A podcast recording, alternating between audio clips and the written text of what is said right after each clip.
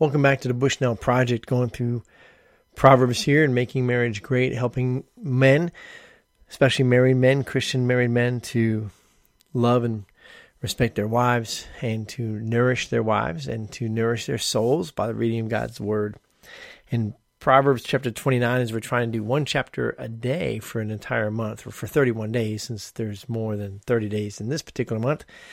And chapter 29 is filled with a lot about justice. And, and I talked yesterday about justice and, and how we need to pursue justice and the importance of justice. And um, I could spend hours talking about chapter 29 on that. But I want to back up a little bit to chapter 28 and look at verse 6 and then hit on another verse in 29.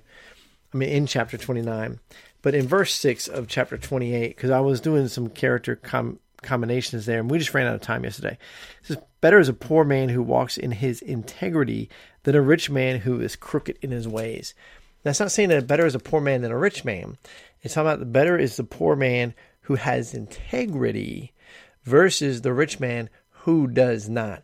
Just trying to tell you that what is even more important than gaining wealth is gaining integrity, is having integrity. The most important thing is your integrity. You can have integrity and have wealth. Don't be confused here.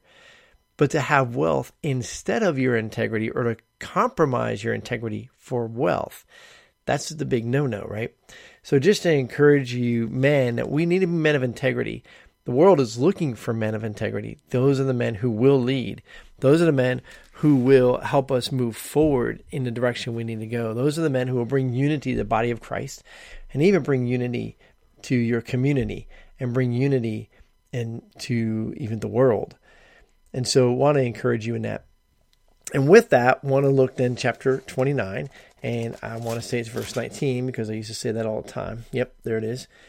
Um, oh, nope, I was wrong. Verse 18. Verse 18. Where there is no prophetic, prophetic, like prophet, no prophetic vision, the people cast off restraint, but blessed is he who keeps the law.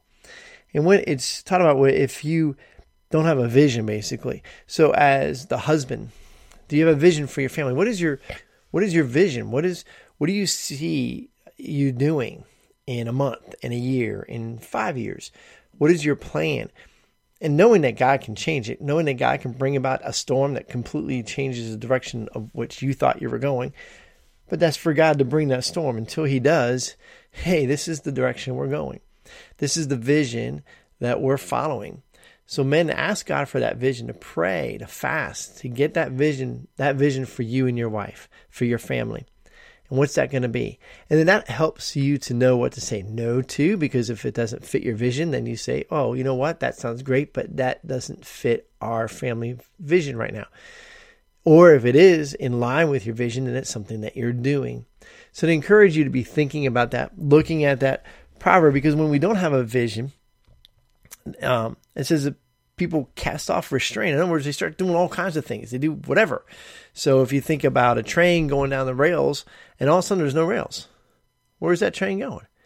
Right? So you're laying down the rails to where you're going to go. You're putting up the handrails. You're you're you're doing those kind of things um, for your vision for your family. So just to encourage you guys uh, to do this. So for my wife and I, it was knowing that there was a lot that could be done in a church, and I was on staff, and everybody thought that my wife should be busy doing whatever they asked my wife to do. No, here is my vision for our family, and here's a vision for the church.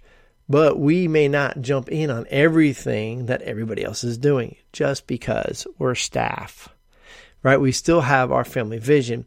And yes, I have a job description within that church but what keeps us focused as a family is that family vision. So my wife could say no to many things because they didn't fit that vision. Or I could help her say no. or she could help me say no, which was probably just as often, right? So there's lots of things we want to do. Those are good things, even really good things. But are they in line with the vision that God has for you? So let's figure out what God has for us, what we do best, what and and to do it. And sometimes it may not be something we do best. It's just something God wants us to do. But we see it because it's his vision and his vision for our life and we do it. Hey, have a great day, guys. God bless you.